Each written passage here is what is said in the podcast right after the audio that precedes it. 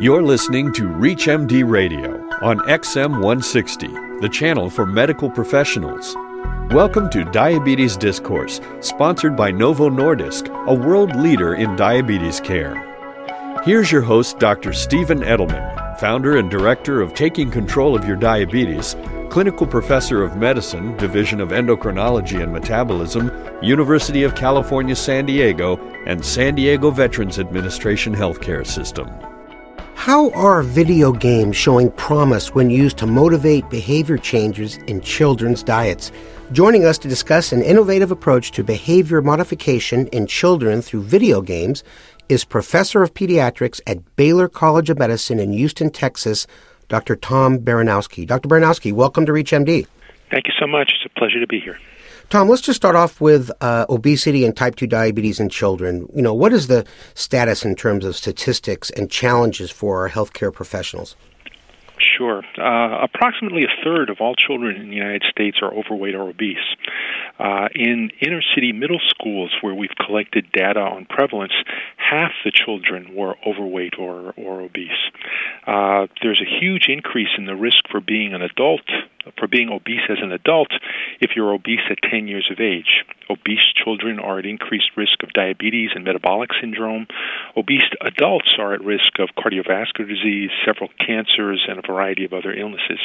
I was reading a uh, report just yesterday that indicated that uh, obesity uh, cost the United States in 2009 $300 billion. This is a dire situation. Yeah, you know what? And when kids get obese at a young age, I mean, they, they have to live with all the risk factors as time goes on. And um, you're right. This is a serious issue. Well, let's talk about video games because, you know, many people out there, including myself, you know, when I see, uh, I have two daughters, but my friends that have boys, that they're on their video games like eight hours a day, and that's not good. So, how can we turn this around? I know, I know you're interested in that. Yes, sir. Uh, well, most obesity prevention programs uh, that have been tried in the last 10 to 15 years uh, have not worked. Uh, frankly, most of them are boring. Uh, we need new interventions, new approaches to capture and maintain the attention of children. Uh, video games uh, provide an, an interesting alternative. Approximate, well, there, there in the United States, there's more money spent on video games than there are on Hollywood movies. So there's a broad-based interest in video games, and the question that uh, that we'd like to answer would be, how can we optimally design video games? How can we capture this technology to promote behavior change, not just to promote uh, entertainment? Well, let's talk about uh, specifics. I want to say NanoWarm.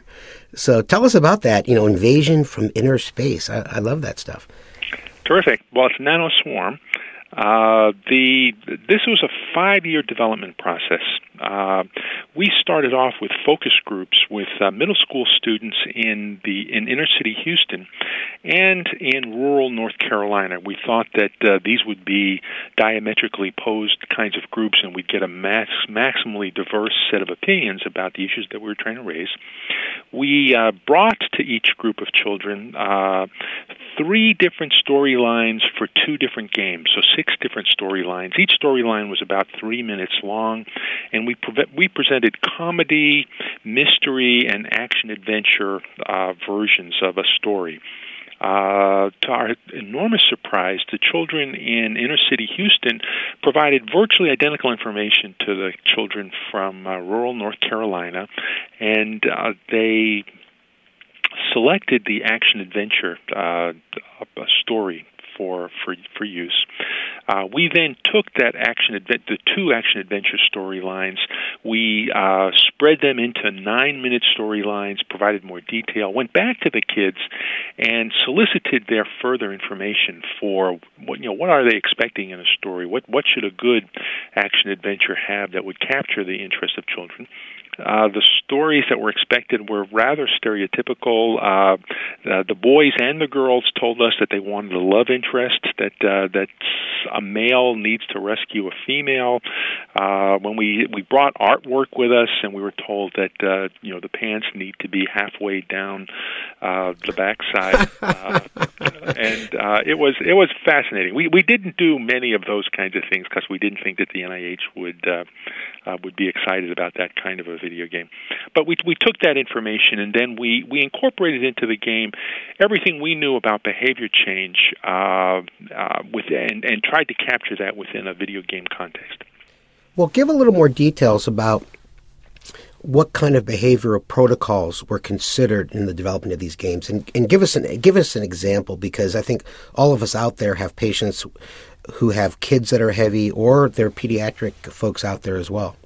Uh, there are a variety of behavioral theories that have been proposed to explain uh, behavior change. Uh, we try to use four different theories that deal with different aspects of behavior change and try to maximize the effect of the video game using those theories. So, one of those theories is called social cognitive. A key component of social cognitive theory is what's called self control. Self control essentially deals with can you control your own behavior and how can we help you do that? So, there are some change processes called goal setting, problem solving, self monitoring that uh, that have been devised and are very effective with adults, and uh, there's reason to believe that they could be effective with children. And so we incorporated all of those procedures into the game. Uh, we did something called um, uh, behavioral inoculation. And uh, behavioral inoculation is essentially tempting the child not to do a behavior and then to turn around and give the reason mentally a reason why they might want to do the behavior. And the research suggests that in the process of doing that, that that enables the child to fend off temptations in the future. The way we did that was. Um, we used another theory called self determination theory that suggests that people do behaviors for reasons that are very important to them, uh, particularly values and reasons. So, values are things that guide your life, and if we could tie values to children's behavior, we're much more likely to get the kids to want to do that, something called intrinsic motivation. There are a variety of theories that have been proposed for understanding and promoting behavior change, and uh, Diab and Nano include uh, everything that we knew about how to include in a video game to, to promote behavior change. Hey, if you're just joining us, you're listening to Diabetes Discourse on ReachMD XM160, the channel for medical professionals. I am Dr. Stephen Edelman. I'm speaking with my good friend and colleague, Dr. Tom Baranowski. We are discussing an innovative approach to behavior change incorporating video games for children. Now, how did you get involved in this? Were you one of those kids that just you couldn't get off the video games all day?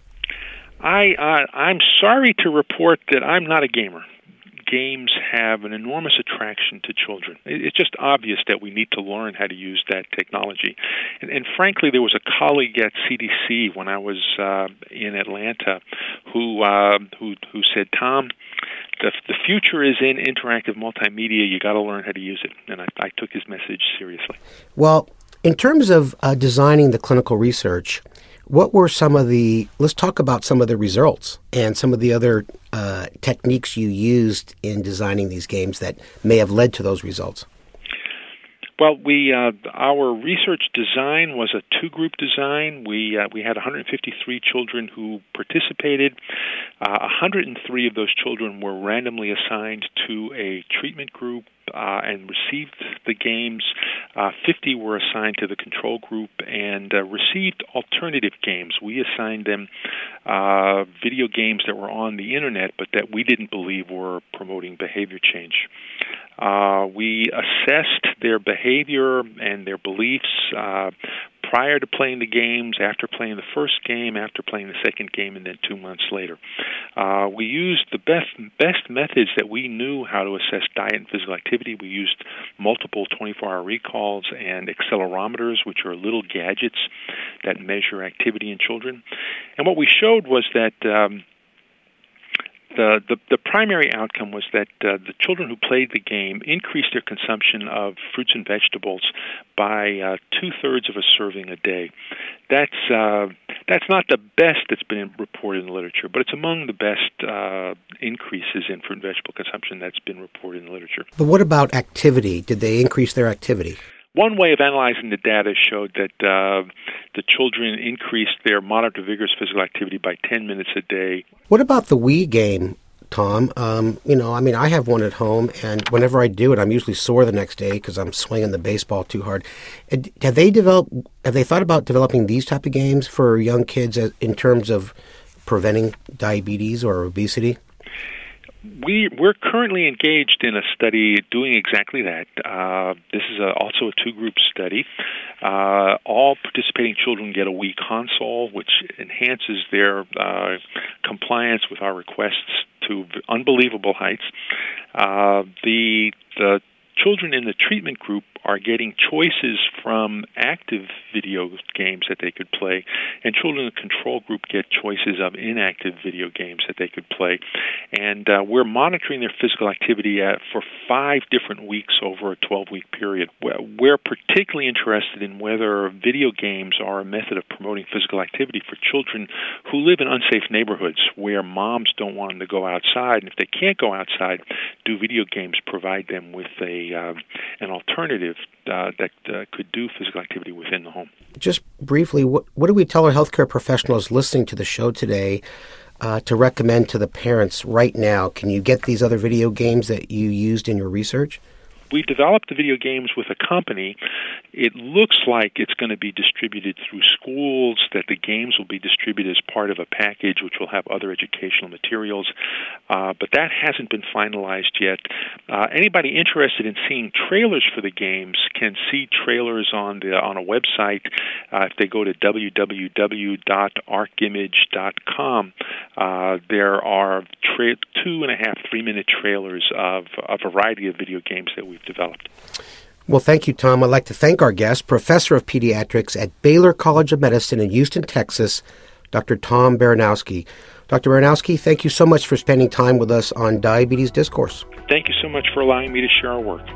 Thank you for listening to Diabetes Discourse, sponsored by Novo Nordisk, a world leader in diabetes care. To learn more about diabetes and the role of GLP 1, visit novomedlink.com forward slash DIA. For more details on the interviews and conversations in this week's show, or to download the segment, visit us at ReachMD.com. In last week's class, we talked about how diabetes affects the whole person, and we left off with an important question Are we looking at every part of diabetes? Uh, to help us answer this question, I've invited one of my colleagues as a guest speaker, Dr. Jackie Brennan, who has been practicing endocrinology for over 25 years. Hi, everyone. Thanks for having me. I'm happy to be here to discuss a key issue in diabetes whether or not we're looking at the whole picture. As you know, sustained control of A1C is important, but we can't stop there. Weight, cardiovascular risk, and beta cell dysfunction are also part of the problem. Specifically, I'd like to talk about GLP 1 and how it impacts multiple systems affected by diabetes. Can anyone tell me more about it? Yes, Jamie, go ahead. GLP 1 is a natural hormone that helps regulate glucose metabolism, and the multiple actions of GLP 1 are critical to glucose control. Exactly. In a glucose dependent manner, GLP 1 stimulates the beta cells in the pancreas to secrete insulin and inhibits the liver from releasing excessive glucose by reducing glucagon secretion from alpha cells. Anyone know what else it does? What about you, Sam? Yeah, doesn't it help control weight by slowing gastric emptying and inducing a feeling of satiety? Yes, and GLP 1 may also play a role in improving beta cell function, a key to slowing diabetes progression. But why is this so important? It's because at diagnosis, type 2 diabetes patients have already lost 50% of beta cell function. Well, isn't impaired GLP 1 physiology also part of the problem in diabetes? Yes, that's a great point. People with type 2 diabetes may have impaired GLP-1 activity and or impaired beta cell response to GLP-1. This could contribute to problems that develop over time. That's why the multiple actions of GLP-1 throughout the body are critical. GLP-1 regulates blood sugar in a glucose dependent manner, may help control weight, and may improve beta cell function. Novo Nordisk is a world leader in diabetes care and is dedicated to ongoing research. To learn more about the latest treatment available from Novo Nordisk, please visit glp1analog.com.